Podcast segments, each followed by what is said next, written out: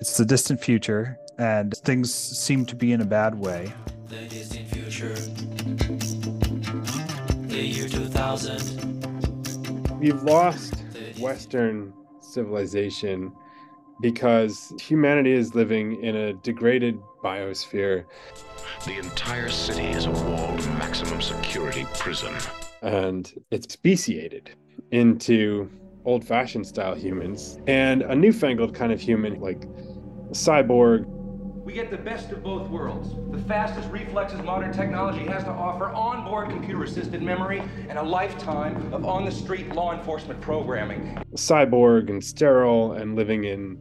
Just imagine a world where you will hold your entire future in the palm of your hand. You know, a kind of basically terraformed cities or regions of the world. This is a land that prays for a hero. Suddenly, somehow, the complete works of Tolkien reemerged. You got a lot of nerve showing your face around here. By the way, my name is Baggins, B-A-G-G-I-N-S, Bilbo Baggins, at your service and your families. Someone deliberately retrieves it, and the question of the thought experiment was... They erased your identity and implanted a new one. What kind of culture might be built on that? Here is where it shall be decided.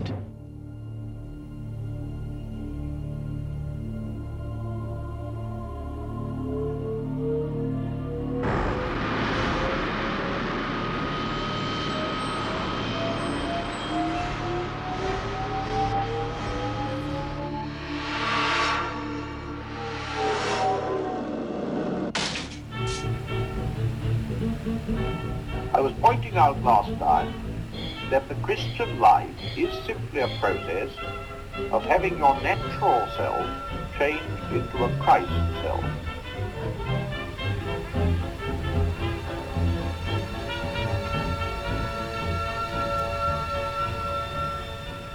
So, welcome back to the Inklings Variety Hour. I'm Chris Pipkin, occasional thinker of grim thoughts about civilization and where it's headed. And with me, I have Jonathan Geltner, author of Absolute Music and a couple of upcoming novels, it sounds like, as well. But he is also the author of an essay he wrote on Substack called The New Transcendentalism. And I'm going to link it to the show notes, but it's a fun Tolkienian thought experiment. So, let's set the scene here. It's the distant future, and things seem to be in a bad way. Sketch for me this sort of grim idea of what the future could look like. Okay, so this is a thought experiment, which means it's a reductio ad absurdum. It's not what I think will actually happen. I'm exaggerating certain trends. I'm actually not pessimistic at all about the future, but I do think there are tremendously grave perils that are already manifesting in the world. And so, you know, this is just like a grim version of how things could go. And there's basically two parts to this premise. One is ecological collapse, and the other is a kind of technological transformation of the human species. So the idea is we've lost Western civilization, or really any civilization as we know it, because humanity is living in a degraded biosphere, and it's basically speciated into sort of old-fashioned style humans like you and I are, and everyone is still at the moment, and a newfangled kind of human who's almost kind of like cyborg and sterile and living in, you know, a kind of basically terraformed cities or regions of the world. And so their technological life has dissociated them from some of the like basic parameters of existence that still for most of us pertain, although we're all to some extent already living in a world that's been profoundly altered by technology. And without commenting on, you know, particular position vis-a-vis any one of these things, some of them are simply, I don't know, things like, I mean, gosh, you could trace it all the way back into like mass literacy or something, but I'm thinking much more recent things like birth control, digital communication technology, especially, you know, screens basically of any form. So not just communication, but entertainment also, and modern medical technology, which is able to prolong life and assure comfort and security of living in ways that our relatively near ancestors could never have imagined. I mean, we're already living in a world in which technology has like increasingly is making the stories of our literary traditions harder and harder to understand, because we just don't live with the same constraints that the people who wrote listened to those stories understood without even having to think about it. It's just, I always start my Renaissance classes with this whole talk about, you know, infant mortality. People knew the stars because there's no artificial light. People often wiped out by plagues. Very little literacy to speak of, but they could remember things in ways that we can't even fathom now. But yeah, it's just such a different world. And, so, and the smells too, of course, but yeah, the smells and sounds would be so very different. Yeah. The nature of entertainment, which has become so ubiquitous in our lives, which was such a precious and much humbler commodity in previous times. You know, you want to listen to some music? Well, go ahead and make some, you know, like that's the only way you're going to hear it. So yeah, the premise of this thing is that there's two kinds of humans. There's sort of old-fashioned humans, people actually living probably even more primitively than we do now, eking out an existence in a sort of shattered biosphere. And then there's the privileged, the elite, the technologically totally transformed, who like don't even, I don't know, bear children anymore. I think I had it, you know, the incubate, very Brave New World kind of stuff. So I wasn't being very original in this speculation, that at least not in that part. A lot of sci-fi dystopian people have gone this kind of direction.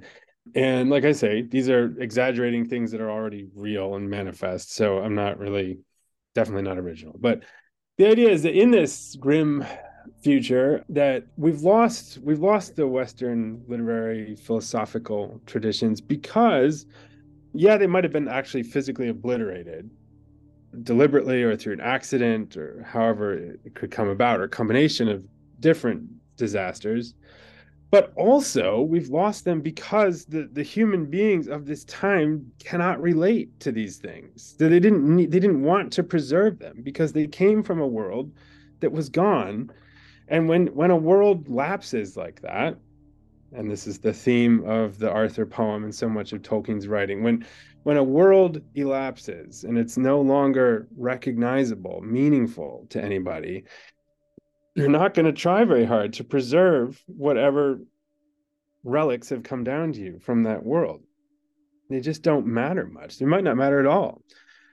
The fact that we care a great deal about history and, you know, have things like archaeology, I mean, that's a very modern feeling. You know, it's not something most previous periods of Western history would understand to a very great extent, including the medieval period, which would, you know, sort of tended to think of everyone before them as, well, they're just like us, you know. To some extent, we do the same thing. This is why, by the way, the listeners, Arthur is a 14th century looking king in most depictions of him, right? Because the medievals were telling stories about him, and well, of course he wore armor just like a modern knight does. Of course he, right. So yeah, it's like anachronistic, partly because they maybe didn't realize things were different, but mostly because they didn't care. So that wasn't the point. Yeah, they didn't care to find out, and they didn't have any of, you know, and because they didn't care to find out, they didn't have like archaeology. They weren't digging up like, you know, Anglo-Saxon tombs or Roman fortifications or whatever. You know, that's a very modern thing. Thomas Brown in the 17th century, the hydrotaphia, the essays he wrote about some of the first archaeological discoveries in England, where they dig up all this stuff from the Saxon period, and they're like, what in the world is this? They suddenly realize, like, oh gosh, maybe we're pretty freaking different from people who lived a long time ago. Yeah, I mean, that was a modern realization.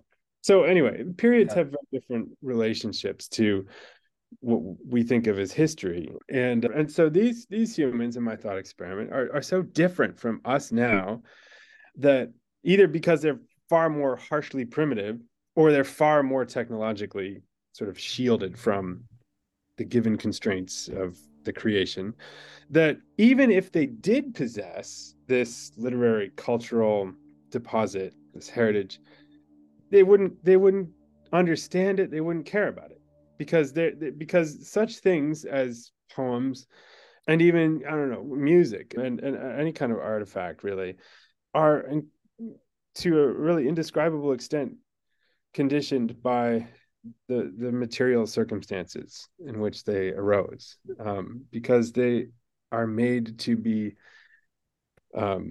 used and enjoyed and pondered by people living in a certain way, in a certain place and time. So that's the world.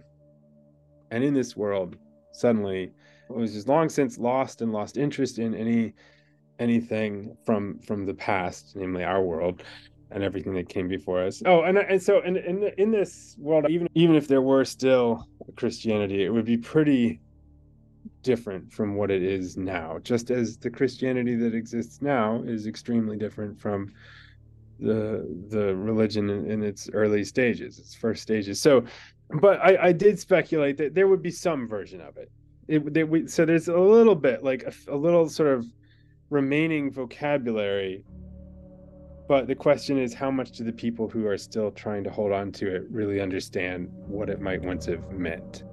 So maybe they've got the stories, but like the basic gospel story or something, but maybe they've got the Psalms, maybe they've got the Genesis narratives, and maybe Apocalypse. I don't know, but that's about it. You know, I feel so it's like the essential, the greatest hits part of the Bible. But they don't understand the historical context this came from. Their institutions that have passed this down have sort of fallen to pieces, you know, and they've just lost. They're already so disconnected. Actually, we are already like this. They're so disconnected from the way of life that is recorded in something like the Gospels, let alone the Hebrew Scriptures, that who knows how much they truly understand what they've got. So anyway, but they do have something like that, some little heritage like that remaining. Suddenly, somehow, the complete works of Tolkien reemerge. Someone deliberately retrieves it. And the question of the thought experiment was, what kind of culture might be built on that? And I don't know if I've explained it too well, because if I make it sound too grim, then like the answer is like, well, none. They'll just throw it away. You know, that's right. You know, like, no, they're like, they've got there's something about it. So for whatever reason, they're like intrigued enough to try and figure it out. And that's the beginning of something. What would arise from that? And I guess what drove the whole thing was my sense that we are living in a moment of profound change and shifting, and that would we someday, do we have among us roughly now, so okay, Tolkien was actually 20th century, but I'm going to say, call that in the bigger picture of things now, contemporary, do we have among us now works which will one day be looked upon as the foundational thing before which we've got nothing?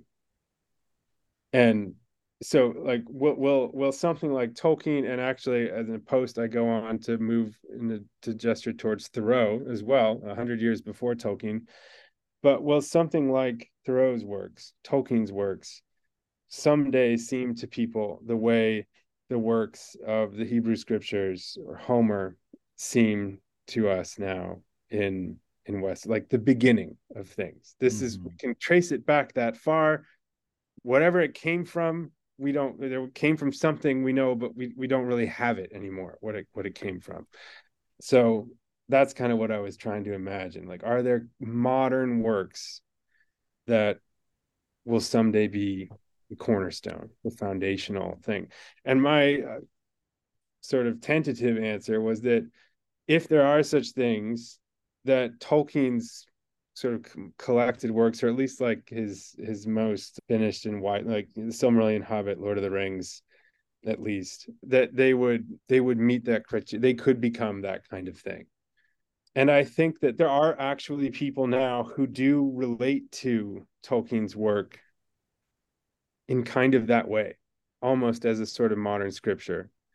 These would generally not be religious readers of Tolkien, people who share his religion or other Abrahamic faiths, maybe they would be people who have sort of lost touch with that. But for them, Tolkien, or maybe some other works too, but are like ersatz religion. And I don't mean to say that in like a derogatory way, because my whole point is that actually I think if there are people who regard them that way, they're kind of onto something. They might be anyway. Yeah. So what is it about Tolkien's work specifically that you think would lend itself to this? That even though, you know, in this new society, they wouldn't know anything about the context of Tolkien himself or any of that stuff. What makes him so accessible to people, regardless of whether they share his background or not? There were kind of two things, I think, that I wrote about in the post. One is what I called like the childhood test. Like, can a kid, not necessarily a young child, but can a child, a not yet mature person, get the deepest things out of it? Not necessarily be able to then like articulate them back, but could they grasp the deepest, most important truths that the thing has to tell?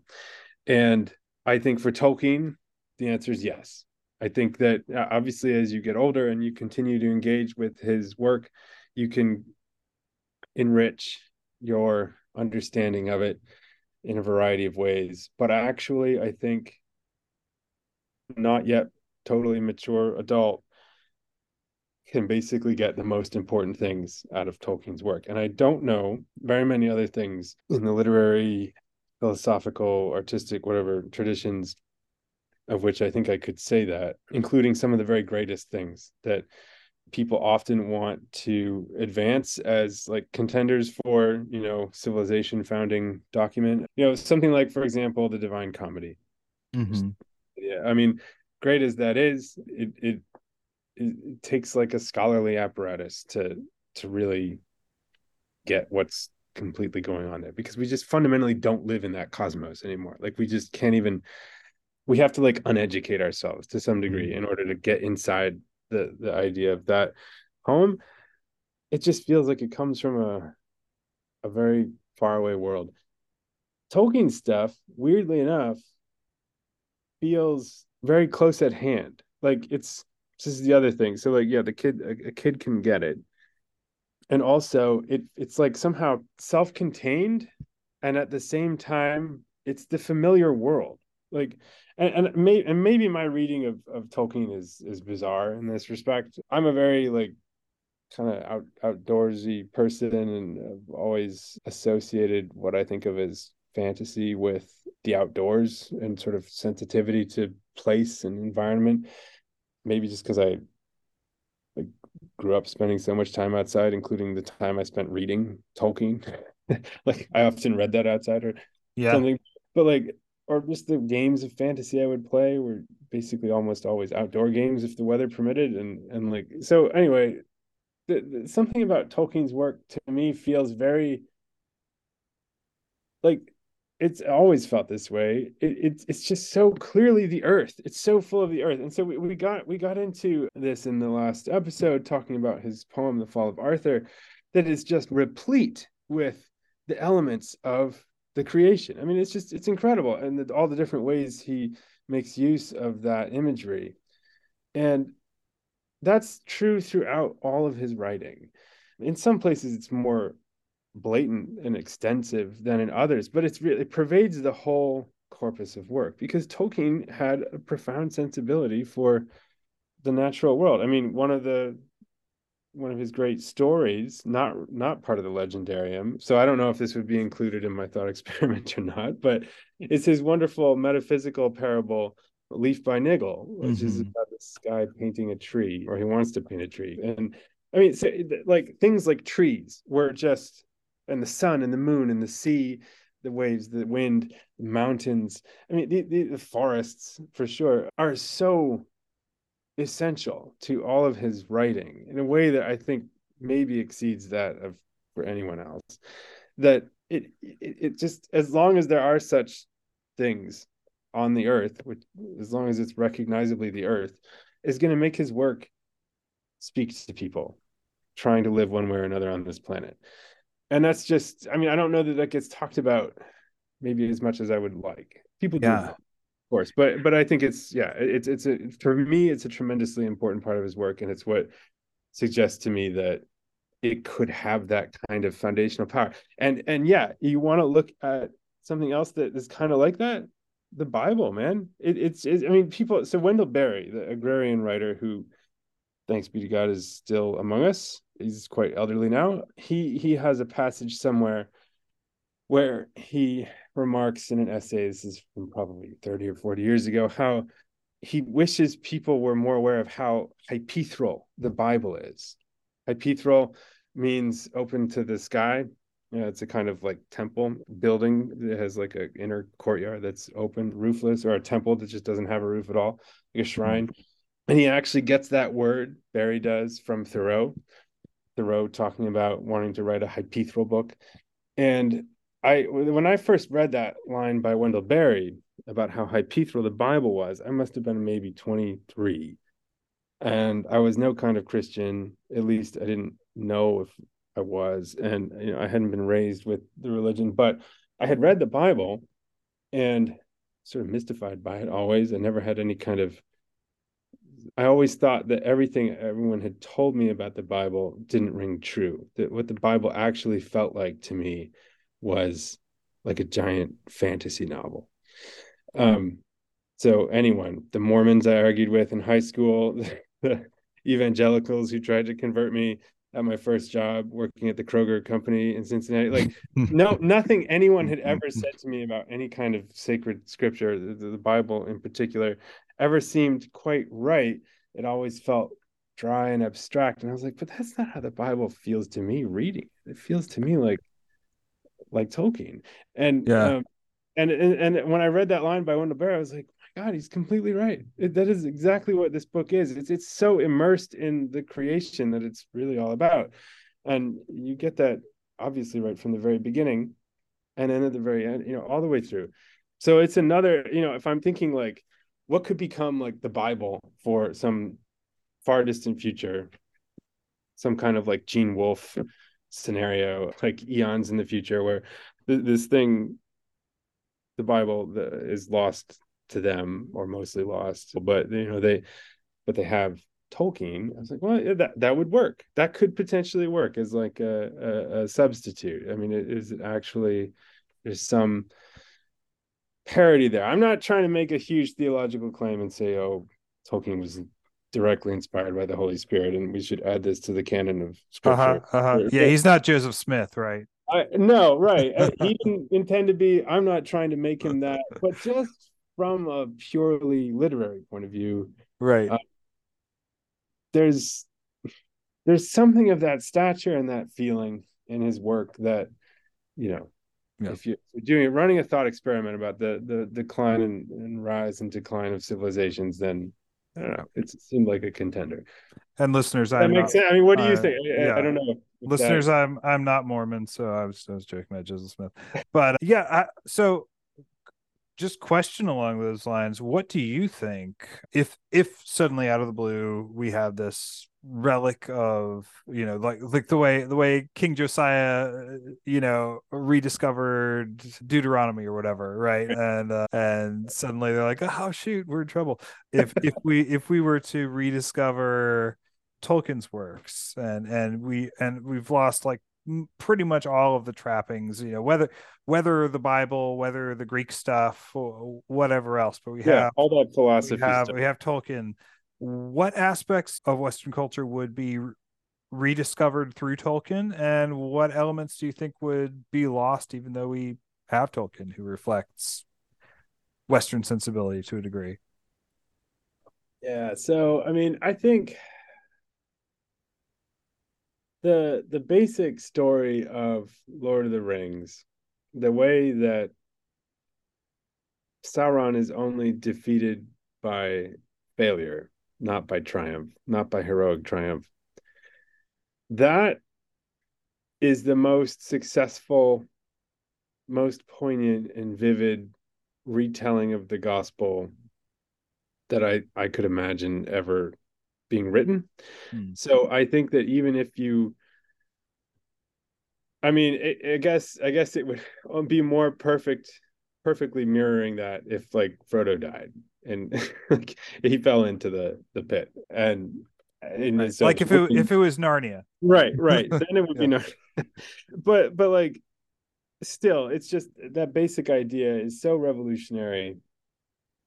I'm not really aware of it being elsewhere before, and it just seems kind of essential. I mean, there are some parallels with other cosmologies, Hindu and Buddhist cosmologies, that kind of work on a notion of like, I don't know, the universe kind of having to like entropy and collapse completely before being reborn. There are parallels there, but because it's personalized in that Western, I don't want to actually claim Christianity for Western. I mean, it's influenced the West, but I think we would retain that. I mean, or at least to a great extent. Like that's kind of amazing. Now, that Frodo couldn't become exactly a Christ figure because, like I say, he doesn't die and come back. He has to leave the world and not come back precisely because of the burden he's borne.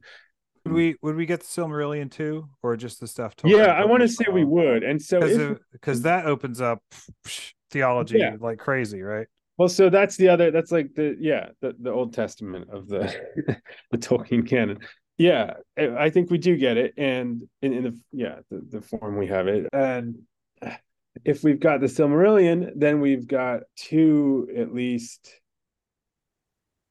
really important narratives. One is the creation thing, that the Ainulindalë is just gorgeous and incredibly compelling. Mm-hmm. And then Valaquenta comes next, and so the further sort of shaping of the earth and the mixing of the Maiar and the Valar with the elements and things like that.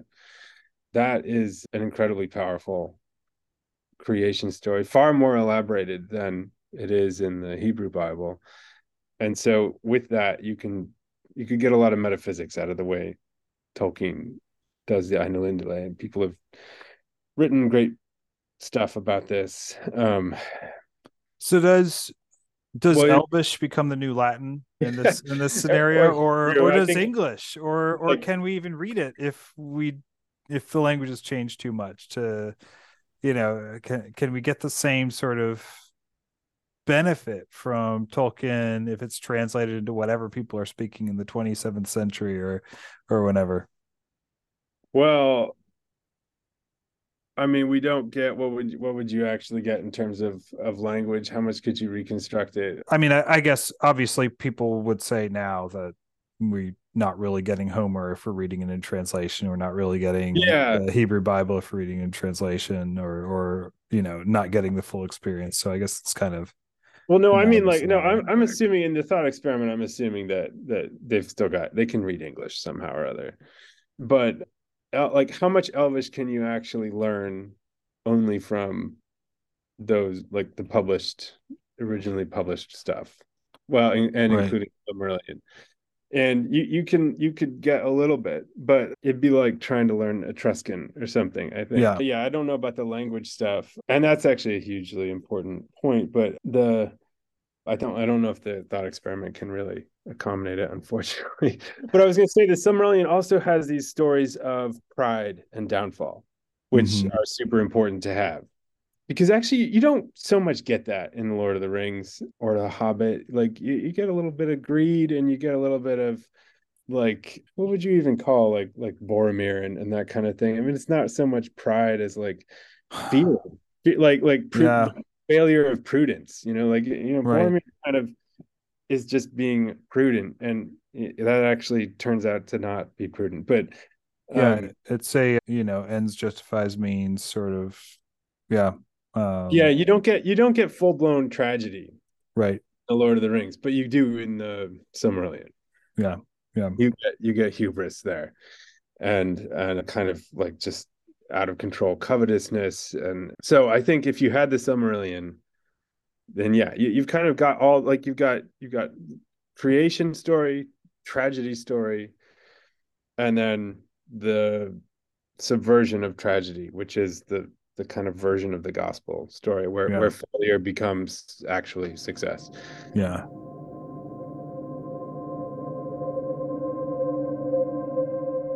Do you think people would need to believe that these things actually happened in order for it to be, in order for it to be impactful in the same way? I think so, because I mean, we don't really like to talk about this anymore because it's embarrassing, but the vast majority of our ancestors, no matter how smart and philosophical they were, took all the stuff to be literally true. Yeah, yeah. I mean, they built Persian War stuff. Yeah, they built amazing stuff on top of that. Mm-hmm. Incredible hermeneutics developed, but none of that would have happened if they hadn't thought that actually this really did happen, more or less the way it's written. And like, I mean, to this day, the Jewish calendar counts its years from the creation of the world. Uh-huh. We're not into the 7th millennium yet. So yeah. I mean. That they would have to think something like that. I think that we have maybe a bit of a fanciful notion now that, like, myth as we understand it to be just myth is enough to float a culture on, and I don't think that's true. The people who actually believe the myths, right? And they're not like, oh, let's just tell these stories. I mean, this is like Socrates' whole point. You know, it's like, you guys don't believe any of this anymore. It doesn't make sense. You don't believe it. Why are we still talking about it? Right. So that once you get to that point where the culture is like, oh, of course we don't really believe it, but you know, isn't it so interesting? It's our culture. It's our heritage. No, you're done. At that point, you're done. So that's a lot of the actually the issue I have with a lot of like reenchantment talk that you get these days. Like, it would be great to live in Dante's cosmos, in the medieval cosmos, but we can't possibly do that because we just can't literally believe that the universe is these concentric spheres whirling around, right? And beyond that is a like spaceless space that God inhabits. Like, that doesn't make sense to us anymore. You can't unlearn things that you've learned to be true about the physical cosmos.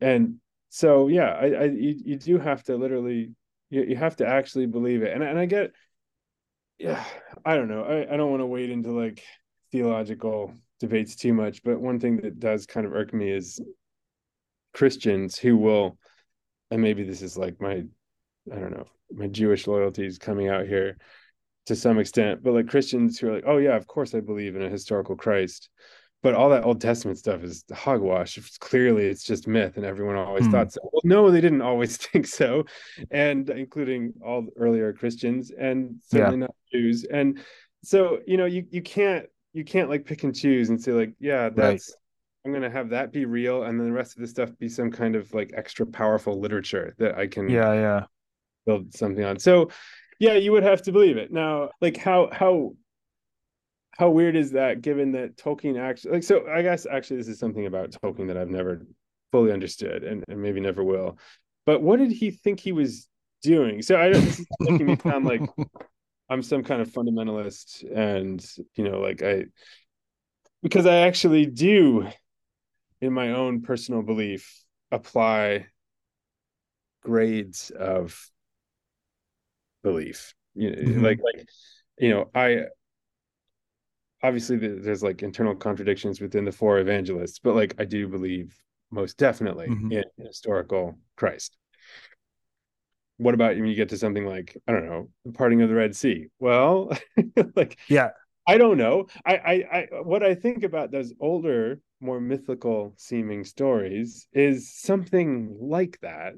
There's got to be some historical truth behind it. It can't just be, no, someone didn't just sit down and think, I'm just gonna come up with the craziest thing you've ever heard, and I'm gonna start a religion out of this. There's your Joseph Smith Right. No, sorry. No offense to all Mormons who are listening, please continue to listen. That's not what I. Nothing to see here. No, but like there does have to be some kind of historical basis for those stories if one is going to take them as holy writ. I've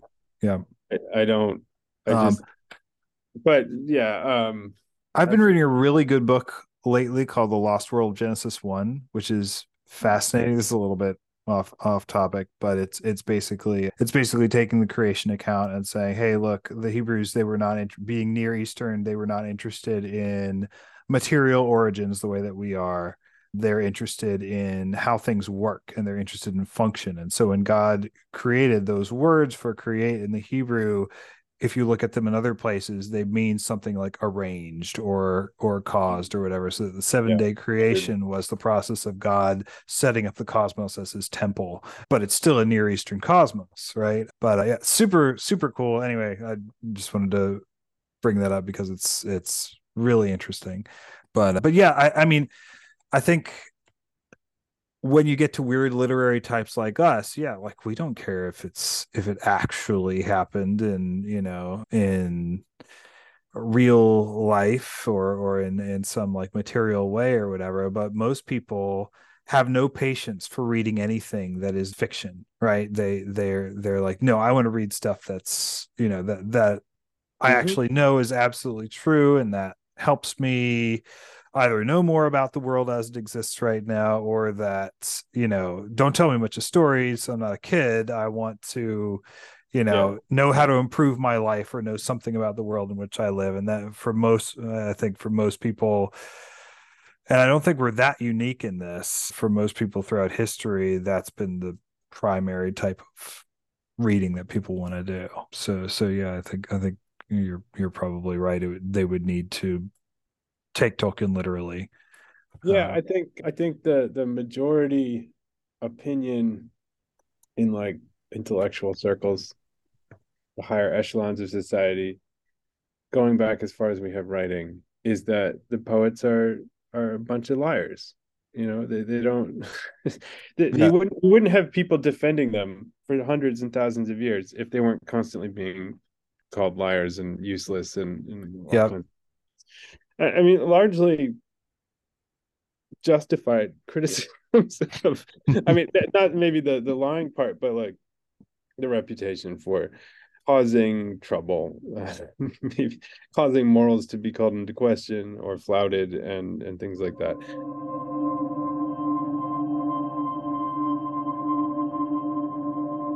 But I think one of the things that you brought up, like what Tolkien thought he was doing exactly, I think is worth exploring here too, because I think he really wanted it to.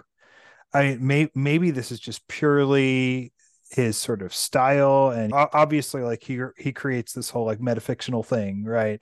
Where he's like, well, actually, the editor of the Red Book of Westmarch wrote this, and an older, manuscript says, I don't remember exact examples. Yeah, there's a whole pseudo-scholarly... he loved doing that, and it's super fun. But I also I wonder if he thought he was somehow getting at something, right? I mean, you can't write Leaf by Niggle and not think you're getting at some primary, truth with your life's work, right? About like... Even if he didn't channel it perfectly, right? He's channeling something that when he gets to heaven he will see exactly what it was in its full glory, and it will be true.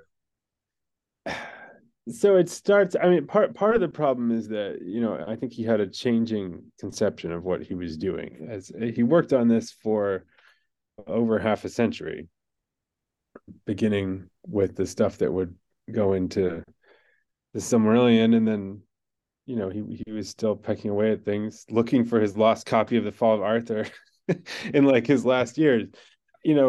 I don't know, so there's maybe more variation in his own conception of it than you could accommodate in a single theory of sort of the ontology of his fiction or something. But what I'm saying is we can't have unrealistic expectations that he will be consistent throughout his work. Mm-hmm.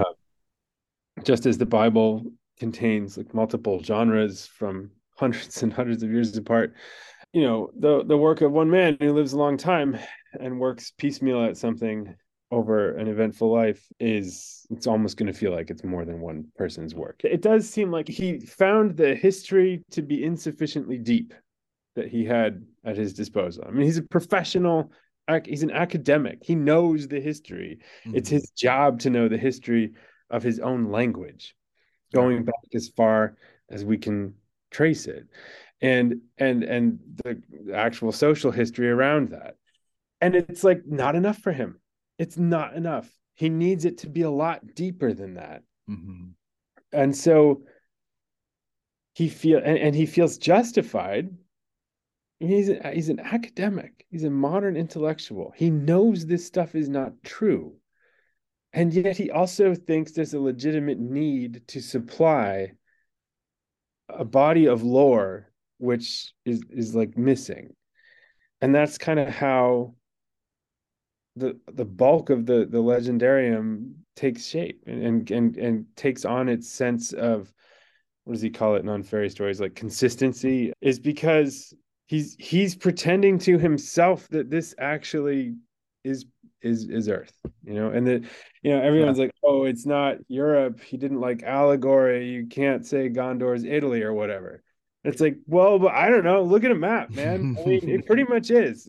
Like, yeah. Or it's Byzantium or something, you know, like, yeah. Mordor looks a lot like Anatolia. Like, I just look at the map, you know, it's not hard to see. So yeah, like it's the real world, you know, he's really working with the real world, and he's got all kinds of literary precedent for that.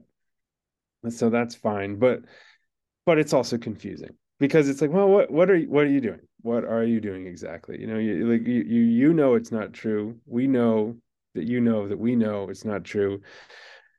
But this fiction is working like it's true. And unlike realist fiction, so-called, which is very upfront about this is the real world and we all know it's, we're just going to pretend it's actual, and that's what fiction is. In this kind of fiction, you're advancing it as, this isn't pretend. It's like pretend. It's like, it's actually, there's some deeper truth here, just like you said, that he's disclosing somehow. That's how it seems to have started out.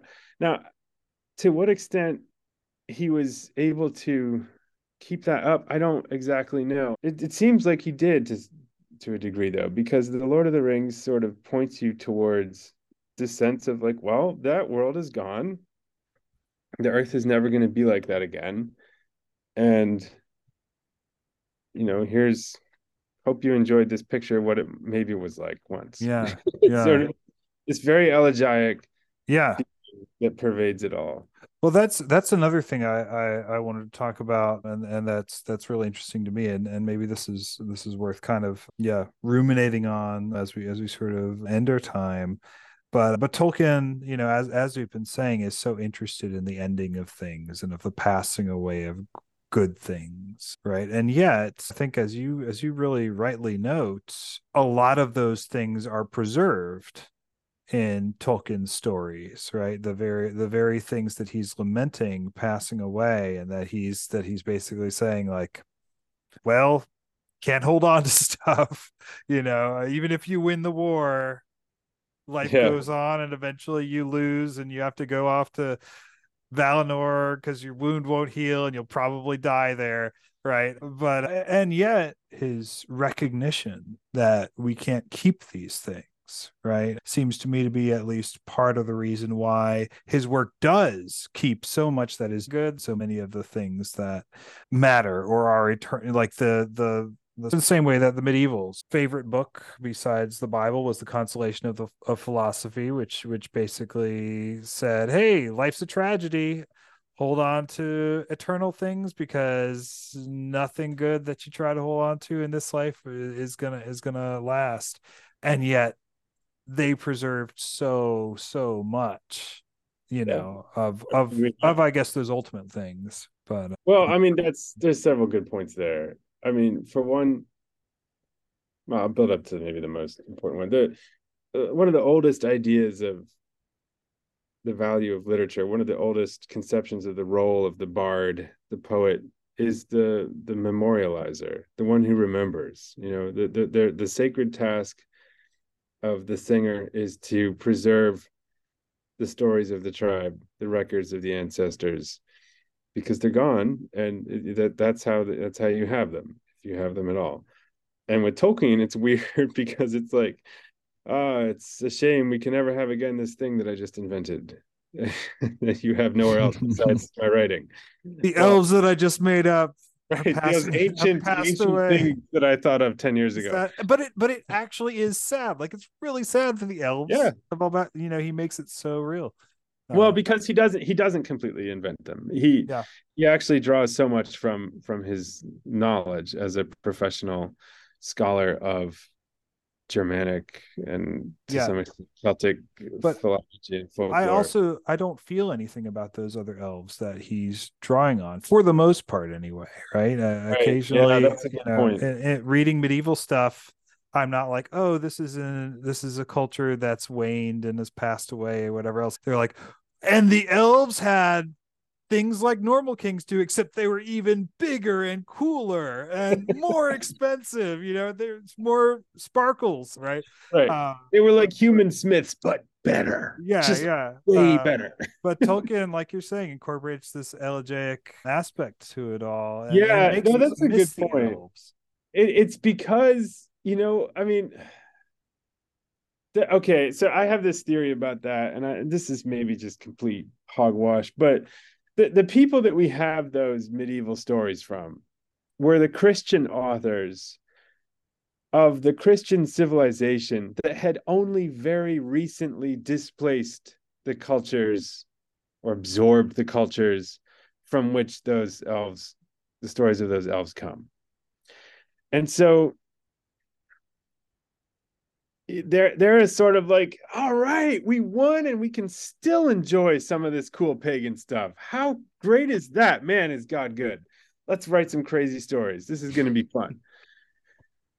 You go forward, I don't know, like 800 years to Tolkien, and he's like, well, man, those people who first thought of the elves have been dead for a heck of a long time. Like, we don't think about that anymore, and they've been dead for only a little longer than those first Christians who wrote about these things. So even though Tolkien's a Christian writing about all this stuff, he's a later day Christian. And to bring the phrase of Mormonism, I was going to say like a latter day saint, like a kind of latter day saint.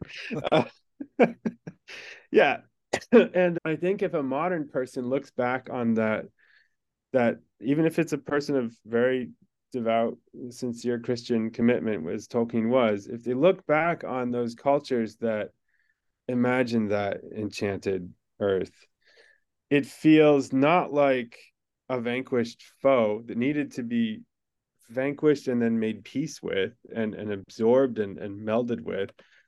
It feels like something that's been lost. That was a long time ago. Yeah, that's a good point. And I think that's where the difference is coming from. So when we read that medieval literature that you and I have read, we think, oh, this is kind of fun. This is cool. You know, like, didn't people write crazy back then? It's fine, but we don't get this sense of people who are writing something down in a hurry because they're afraid it's going to go away forever. They're writing it down because they won, and they can entertain themselves with it. And that thank God, and that's why we have it. But they didn't write things down thinking, well, we just destroyed that, better preserve it before it's lost forever. That wasn't their idea at all. And but that would be closer to the idea of someone like Tolkien. Like, that is gone, that's broken, it can't be believed in anymore. We can't see the hobbits anymore, you know, like we don't have the eyes for it. So I have to write a story that'll let people at least imagine what it would be like to be able to see those kinds of things. So, yeah, it is a sad thing. There is a very elegiac sense to his whole writing. But there is also the other thing I wanted to say that you already alluded to. He's so eschatological. So Tolkien, I mean, he's on record saying in like his letters and stuff, "Oh, my life has been dark. It's full of frustrations." And by all accounts, it was like, you know, I think he had a good disposition, and I think he was a basically good man, but he saw some horrible stuff in the war.